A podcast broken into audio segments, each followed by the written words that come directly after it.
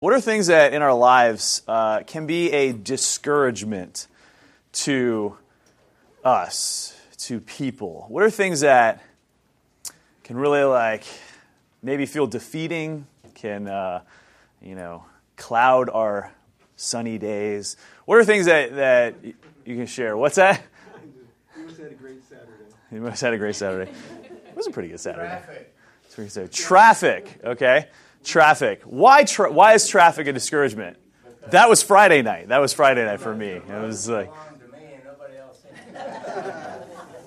yeah, yeah, and you're always mentally planning like I have to only go about a quarter mile. Like, why is it taking so long? So, who designed these lights? All of these things. So, all right, traffic is a discouragement. What can be a discouragement? It's a medical thing, right? When you get over one thing, something else seems to pop up. Okay, something medical, and even something medical that can be a longer term event, or even if a short term event, like you were planning to do something and then you got sick and you had to cancel or something happened. So medical things can definitely be a discouragement. What else? Leaving the house on Sunday morning to be on time for church. I'm trying to think. I'm trying to not repeat that and say that in the wrong way. So. So the getting out of the house on time, is that the clock? Clock management. Okay, yeah. We'll just say that. So okay, okay. So I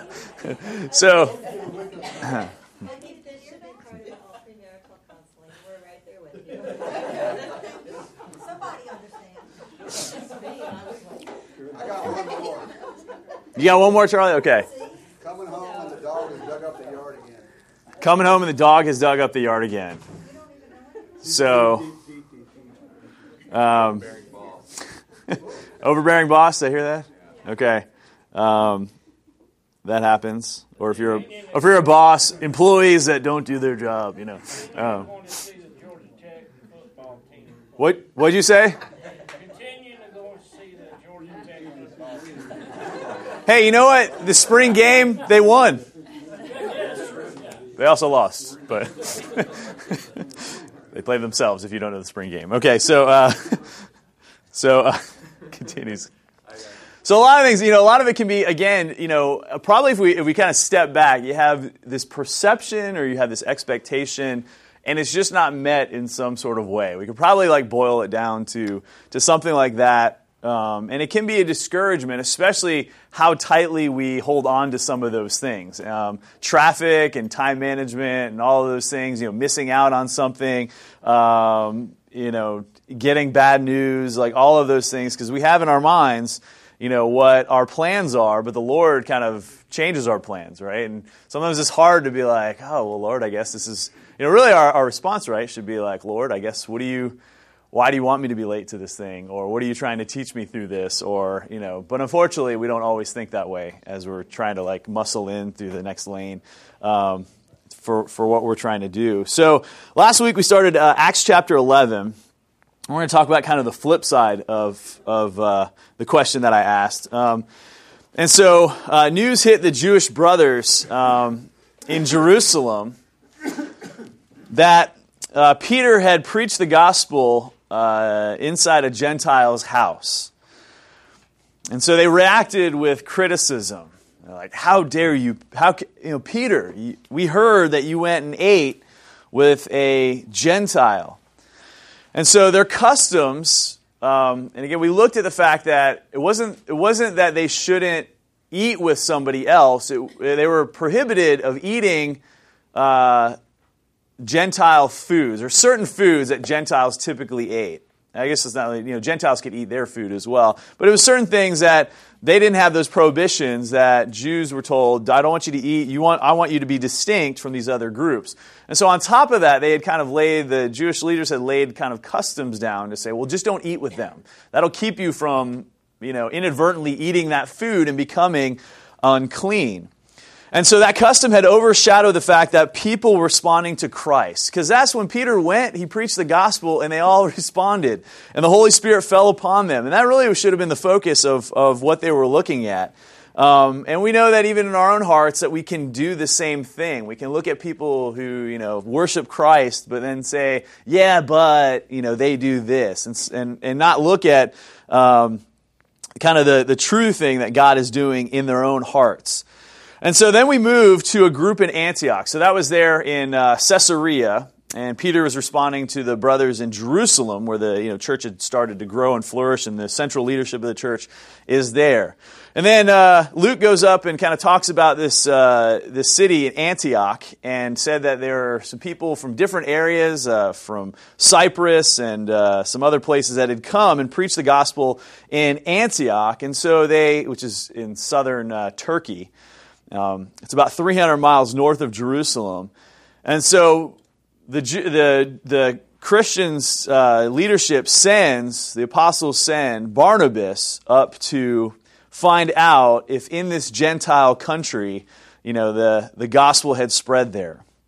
So news made its way to the brothers in Jerusalem, and they said, all right, Barnabas, I want you to go up and find out what that's all about. So we kind of, at the very end last week, started talking about who Barnabas was. What were some of the things? You remember his nickname? Son of encouragement, yeah. So his name was Joseph, but he was called Barnabas, which actually means son of a prophet. But he was known as the son of encouragement, so it's kind of interesting to keep all that straight. But his nickname was son of encouragement. That word encouragement is Paraclesis. I'm just kind of giving you the Greek term because we're going to see this term pop up in a couple different places. And so the first time that we saw Barnabas, what did we hear about him? Do you guys remember? First encounter, his name was mentioned, who he was, where he was from, and something that he did. Do you guys remember what he did? He sold property. Yeah. So this is the time that they're talking, just kind of Luke says that everybody had all things in common. And in chapter 4, verse 36, it says, thus Joseph, who was also called by the apostles Barnabas, which means son of encouragement. He's a Levite, a native of Cyprus. Verse 37, he sold a field that belonged to him and brought the money and laid it at the apostles' feet.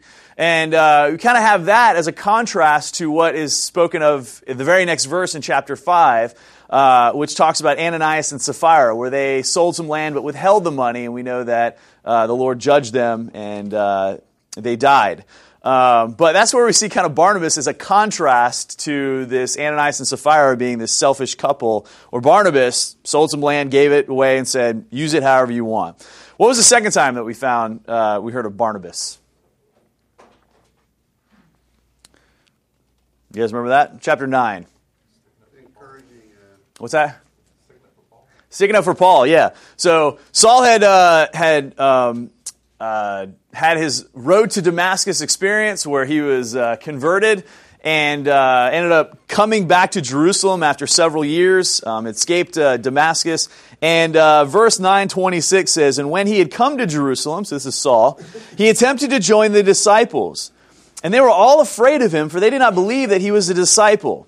But Barnabas took him and brought him to the apostles and declared to them how on the road he had seen the Lord who spoke to him, and how at Damascus he had preached boldly in the name of Jesus. And so we see Barnabas kind of sticking up for Saul. They were kind of keeping Saul at arm's length, because the last time they saw him in Jerusalem, he was attacking them and trying to drag them into jail. And that actually stood there while one of their brothers was stoned to death out in the public. And so they're kind of keeping their arm's length. But Barnabas is something's different about this guy. Something's changing. Are you not hearing the message? And he kind of sticks up for him and says, no.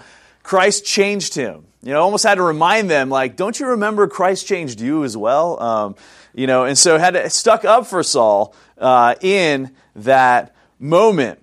And so Barnabas, being this kind of encourager and somebody who kind of stands with Saul, leads us to what we're going to see today is really this encouraging the church. So I kind of ask things about what discourages you. What are things that encourage you? What are things that can be an encouragement to you? Scripture can be an encouragement to you. Why is that? It fills in the blanks. It fills in the blanks. What is Scripture? God's Word, okay. So in some sense, just hearing truth, right? Maybe even in the noise of all the things that we're not quite sure what is true or what's not true in the messages we hear around her. We know for sure that what we see in the Word of God is truth, for better or for worse. When we say, I say for better or for worse, sometimes it makes us change and we have to be like, okay, because we know that that is our standard. What's that? It brings us comfort. It brings us comfort as well. That's a great word. That's a great word that you used. Who else was spoken of as the comforter? You remember, John? The Holy Spirit. That word, son of encouragement, is Paraclesis. That the comforter is Parakaleo, which is the same word. So encouragement means to give comfort or help. In John, it's translated often as helper or sometimes comforter. And so that's the same word that was kind of described as was a description for Barnabas. All right, what else brings you encouragement? Just creation. Okay. It's kind of can be an encouraging time. There are times that, like just the environment kind of feels depressing. What's that? Sorry.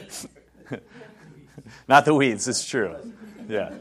That's why we have to toil and work and bring them under submission. What's that? Our brothers and sisters in Christ. Okay.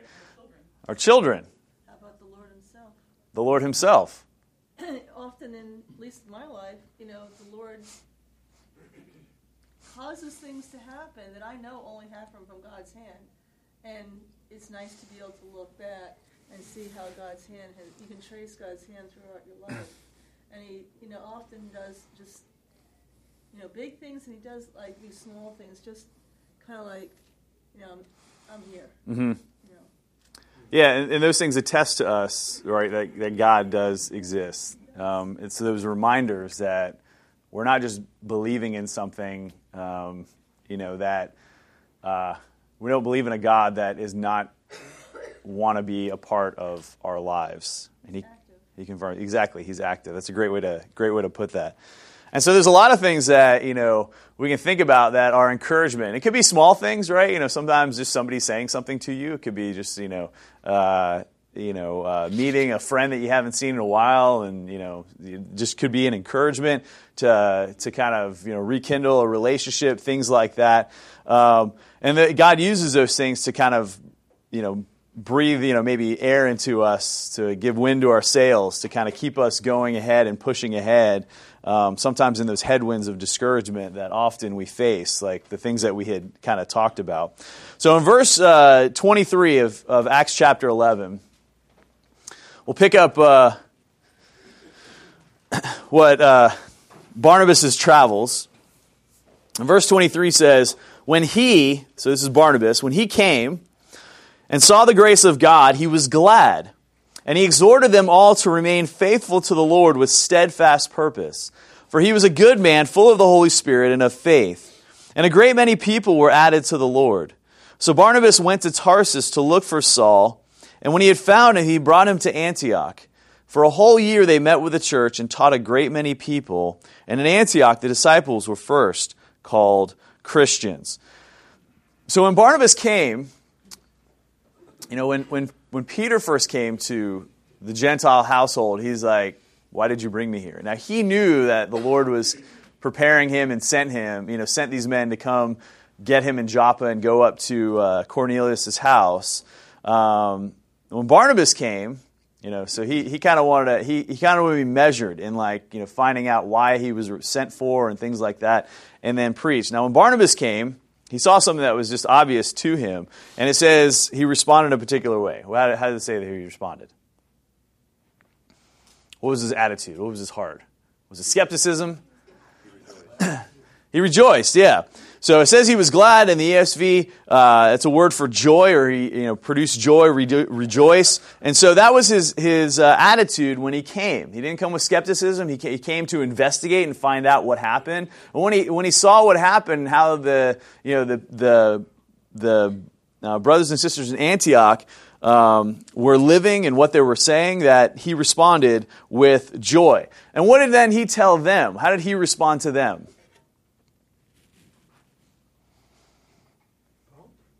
What's that? Barnabas. So Barnabas in verse 23. Did I say Paul? What's that? So exhorted them to remain faithful. to remain steadfast. That term is purpose in their heart to stay to the Lord. So I know what God is doing, and Barnabas says, I just want to encourage you to remain in the path that you are on. Why did he need to do that? Why do you think he needed to say that? Why do you think you need to exhort him? Well, first of all, that's his name. That's his name, okay. Barnabas means encourager. Okay, Barnabas means encourager. So he was living up to his... Yeah. He was living, so he's like, there's nothing else I can do but encourage you. But that's what...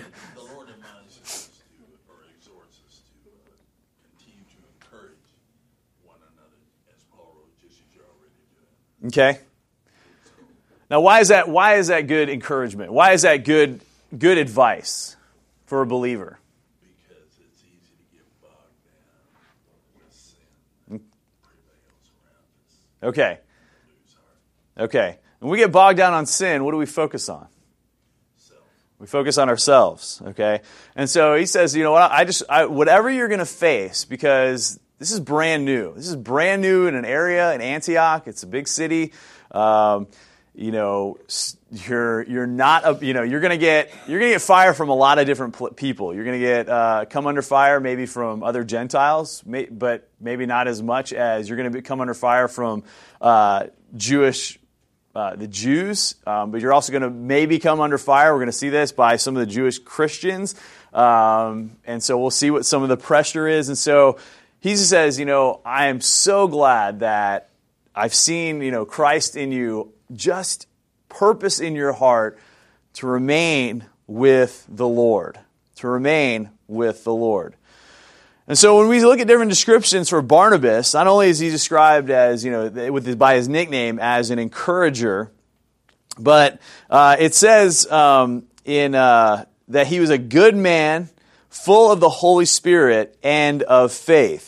And that same description was used, or a pretty similar description was used of Stephen and then the other deacons that were kind of chosen in Acts chapter 6.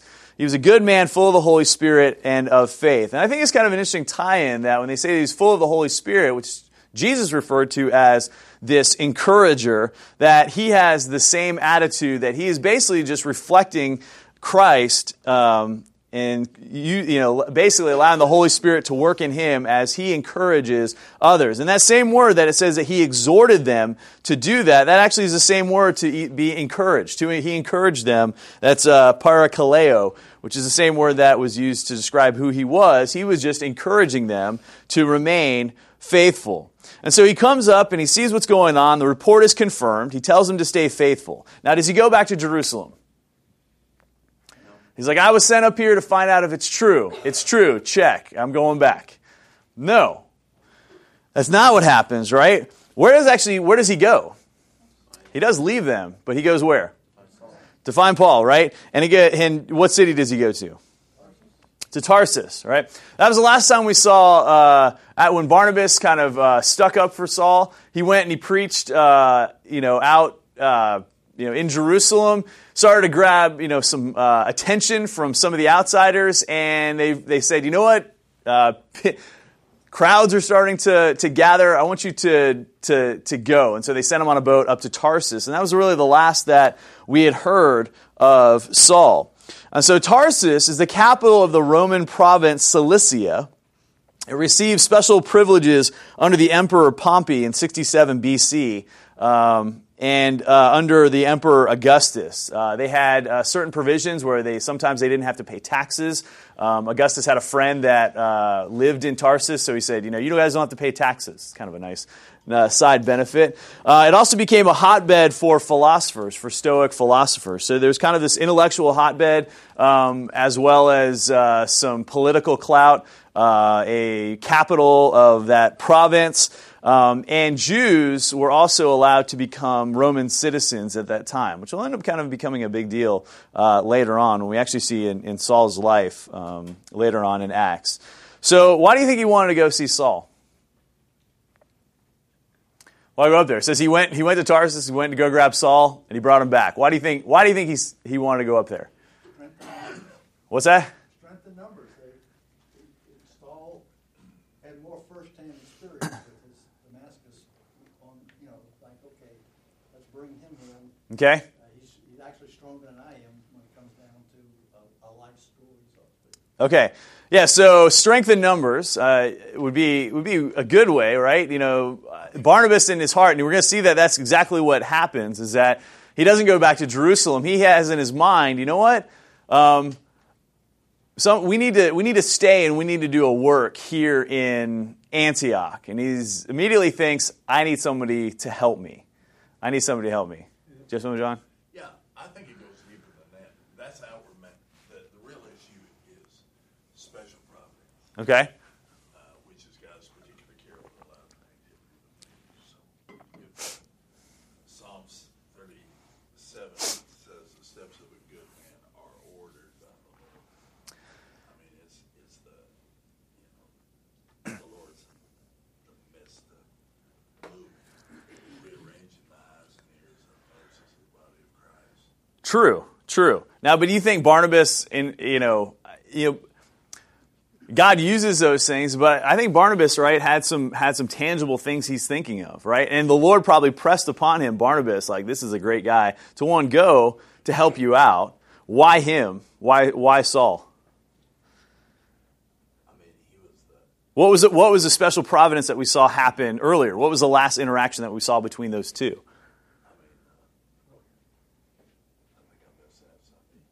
Oh, you might have come in late. We did a review of that.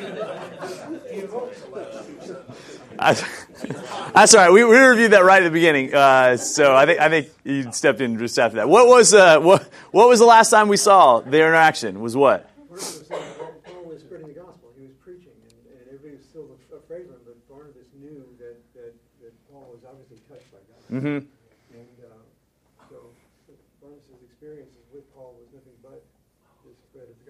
Yeah. And he wanted him to help him. Because Paul wasn't afraid to preach gospel wherever he was. Yeah. He didn't necessarily want to go back to Tarsus, but he was told by the elders of the church to go back. Yeah, and they were the dynamic duo. And they would be. I mean, but their first meeting was their first meeting. I guess we say that, but the first encounter that we see in Scripture is really Barnabas sticking up for Saul. It'd be like, I saw him, this is what he said, and because he stuck up for him, it kind of immediately had some sort of bond between those two. And then even though Saul went back, and again, we don't know that if Saul ever made it back and interactions. And imagine that, we know that Barnabas is from Cyprus, that he had made his way back, probably back to that area at different times, which wouldn't have been too far from Tarsus, but we don't know if he kept in touch or anything like that. But what we do know is that first interaction, that there was something between them, that he stuck up for Saul, but he also understood his boldness, that he wasn't afraid to go preach. He wasn't afraid that crowds gathered around him. He wasn't afraid to be tossed in the middle of chaos. And we know that will be kind of who Paul is through the rest of his ministry. He will go out there and people will attack him and he will get up and he will continue to persevere.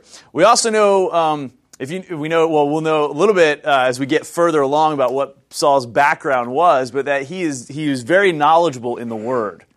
So not only is he bold, but he's knowledgeable, he's also got the background for it. He's got not only the Jewish background, which, I don't think Barnabas is thinking about all these things, but when he's thinking about, who could I have somebody help me? This is a great guy. I don't think he was ticking off all these credentials, but we're going to see in special providence how they came together, but also special providence about what they're going to do.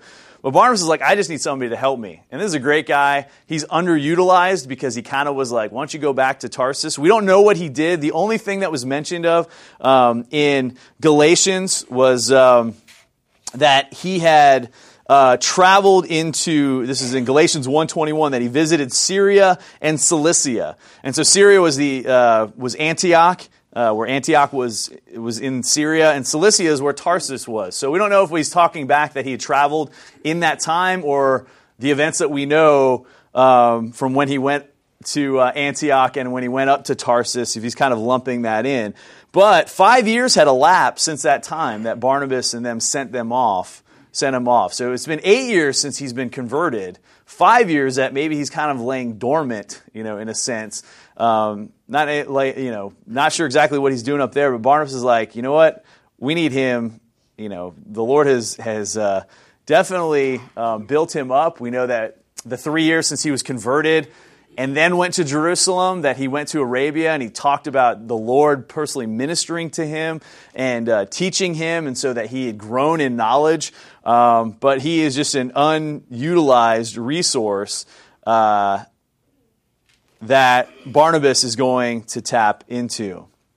So he goes up, grabs somebody, you know, could have been just as shallow as somebody to help him in his work, or it could be something more. Like, I think God could really use him. We don't know what Barnabas was thinking, but he goes up there and he gets them, and they come back, and what do?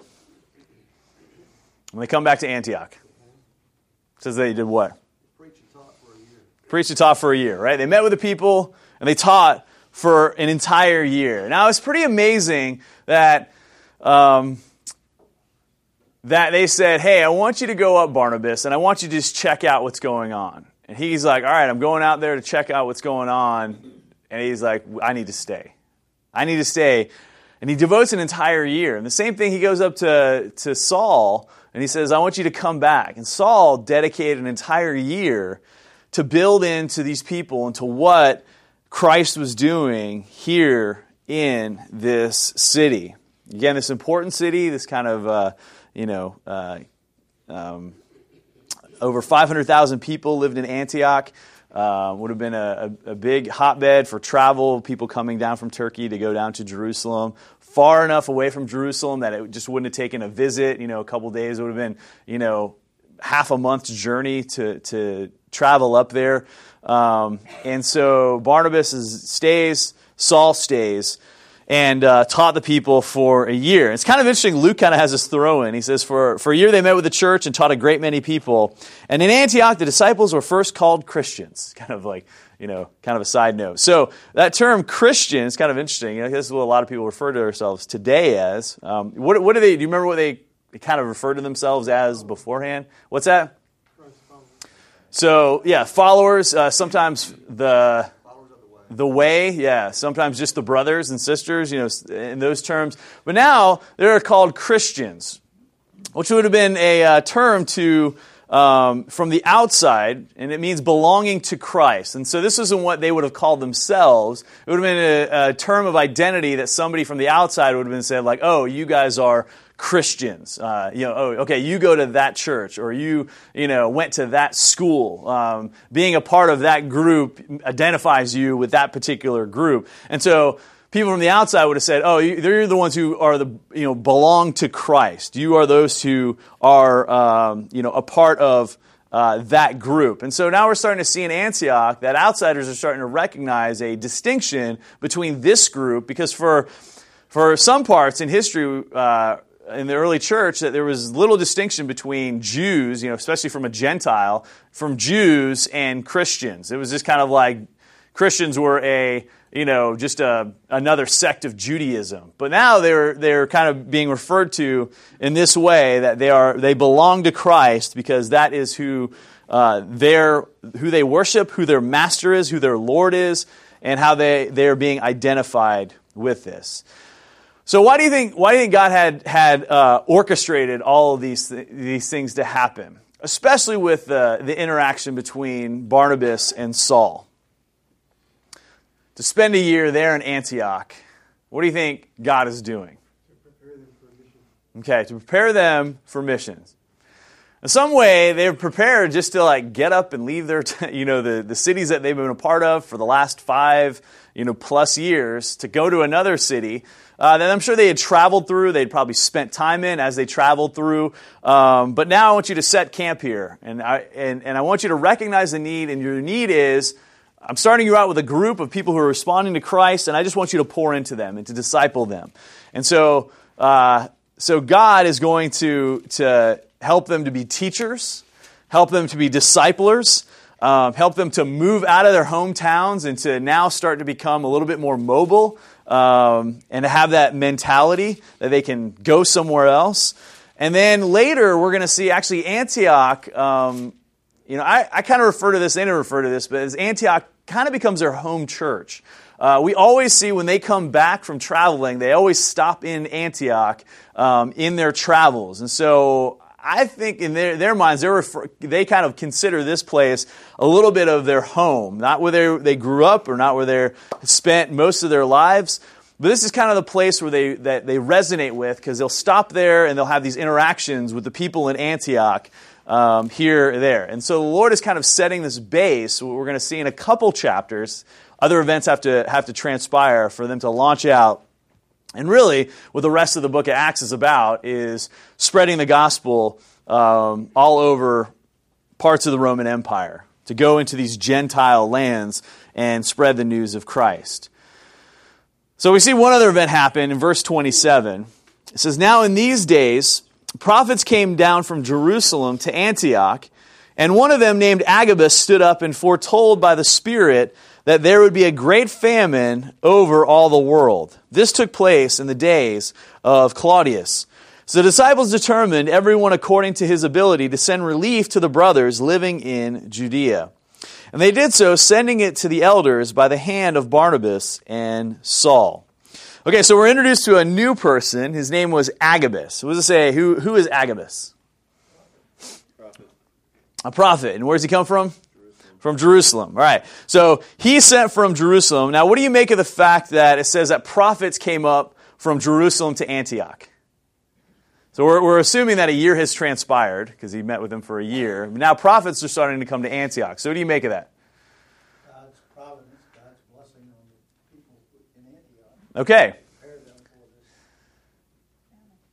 Right. Well, so not only that, like, hey, I'm sending this particular prophet to give this word, but it said that there are prophets that came from Jerusalem to Antioch. It's a 300-mile journey. So what do we kind of are starting to see about Antioch?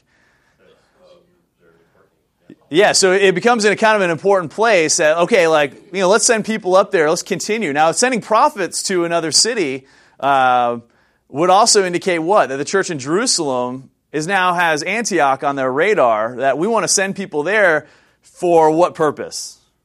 Why do you send people to other churches? Yeah, to strengthen them, to be an encouragement to them. In particular, those that have this gift of prophecy. So let's kind of pause, because whenever we see that term prophecy, I want to see how it's kind of used in this context. So turn to 1 Corinthians 14. We're going to read verses 1 through 4.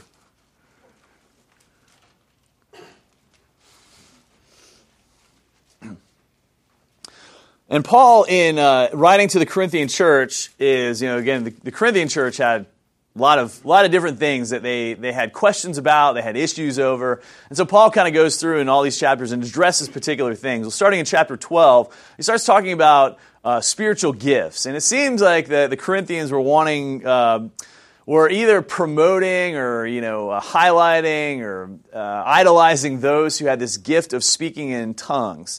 And, you know, we saw that whenever God had kind of come to a new group, that the Spirit was poured out on them and that the people spoke in tongues, and that was a sign for others, one, to hear the gospel in their own language, which is kind of how it would be used later on as kind of more of utilitarian, but more so that it was a sign that, hey, God is working in these people's lives. And that now the gospel is spreading to this new people group. So chapter 14, verse 1 says, "Pursue love and earnestly desire the spiritual gifts, especially that you may prophesy." Now, so then some people stop and say, like, oh, okay, does that mean that I should then pursue this gift of prophecy? Now, when we see Agabus and his gift of prophecy, he was prophesying that something is going to happen. And so the gift of prophecy is either declaring a word of God. And prophecy can either be used for declaring the word of God that has been spoken. So when somebody goes up and preaches, they are prophesying, speaking the word of God to the people that God had already spoken, or that God was giving insight into what is going to happen, and was giving his word to certain people for particular use, really to strengthen the churches and to, again, to confirm, yeah, God is working in your midst. We are encouraged by the Word of God. We are encouraged by other people. That was just one other way to encourage. And we're going to see that. That's why I wanted to go to this chapter. So, verse 2. For one who speaks in a tongue speaks not to men, but to God. For no one understands him, but he utters mysteries in the Spirit. On the other hand, the one who prophesies speaks to people for their upbuilding and encouragement and consolation. The one who speaks in a tongue builds up himself, but the one who prophesies builds up the church. And then he goes on and talks a little bit more. So what was kind of the purpose of prophecy at this time? It was to build up. Yeah, and he uses that word encourage, right? And so we see this kind of like all these things happening within this kind of small framework, but that's what the whole point of prophecy was to encourage the church. So this is a word from God that I'm giving you to encourage the church. Now, what did he say? What was this word that Agabus spoke to the people? That what was going to happen? That there was going to be a famine. Now, why is that an encouragement? They're going to lose weight. It's a kindness of God to say, hey, there's a famine coming, you need to gather your extra crops in and, you know, stuff like that. Just like, you know, in the times of Joseph, okay, God was kind enough to tell Pharaoh by the dreams that there's going to be a huge famine, you know, and y'all need to gather all your extra grain for the coming year. So it's really kindness of God to say, hey, it's coming. Be careful. Yeah, and so there are different historians, Tacitus and Josephus and Suetonius. They all attest to a famine in AD 45 through 46. Claudius, it says in the time of Claudius, Claudius ruled from 41 to 54. So there was a great famine that kind of hit right in the middle of Claudius's reign. That Agabus, when he foretold this, actually, you know, came to be. Now, it says that it was going to happen in, it says all over the world. What was the response of the church? They gave. What's that? They gathered and they gave to the people in Judea. Yeah. So it's kind of interesting that like way up in Antioch, hey, there's a famine that's coming, and in their hearts and their minds, they say, well, how can we prepare? How can we help? How can we give to the church in order, you know, in order for them to strengthen those that are still in Judea that are going to be hit during this time? So why would God do this? Why would God do this? Okay, so one, it draws them together. Now, who's it drawing together? The two churches.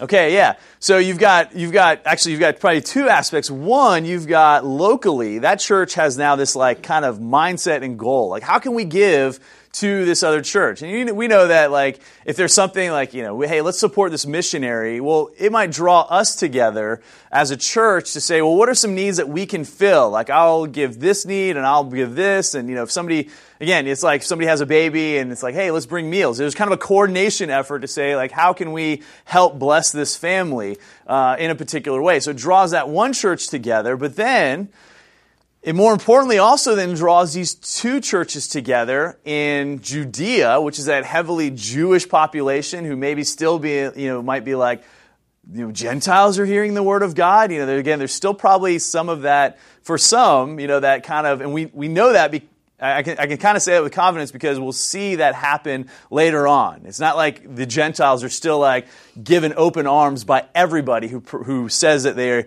are a follower of Christ. There's still some that are like, yeah, but they still need to do some of these things in order to kind of be fully, you know, a part of the church. But this will draw them together because they're like, how can we help? You know, the Gentiles are like, how can we help the Jews? And the Jews are kind of in this position of like, well, we're the ones who are supposed to take care of ourselves, right? And so it will draw them together and strengthen the two churches in this way.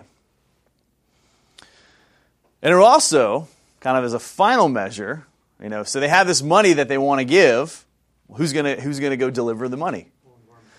Okay, yeah. So Paul and Barnabas are gonna go down, and so it says that they went. The elders came and they handed it to Paul and Barnabas, and so now we've got this kind of like Saul and Barnabas are being sent out on this little mini mission, right? To go, like, just deliver money. It's a pretty, you know, again, there were dangers that they had to kind of be aware of, but they had a particular goal in mind. Well, the next time that they send them out is going to be like, I want you to go spread the gospel wherever you go. Good luck, you know, not just good luck, but, you know, there's a lot more like unknowns about where they're going and how it's all going to happen. But this is kind of something that like is drawing those two closer together, sent on a mission. They're going to go and talk with the leaders in Jerusalem. And so they're going to build that rapport, which we're going to see in chapter 15, when they go back and they have to talk about this issue that kind of builds up, and we'll get to that in a little bit, but it's a Jewish-Gentile issue. And so all of these things that God is going to use, and he uses it through this famine, right? You know, famines kind of happened every once in a while. We know that it happens in history. Other things happen, but how can God kind of accomplish many purposes through this one thing, which we would initially say would be something that's very discouraging, right? And we talked about, you know, news of a health issue or, you know, something that will make you late or whatever that can be very discouraging on the outset. But this famine, which would have been discouraging to hear, like if somebody said, hey, you're going to be unemployed for a year or, you know, something like that, you probably wouldn't be like, yes, right?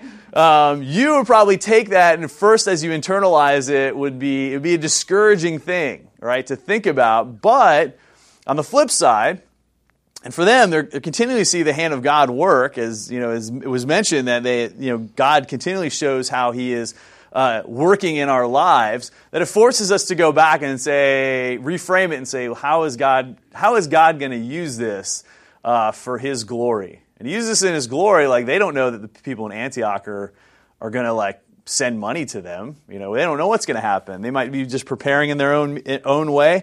But the Lord is going to use these things to kind of pull them together.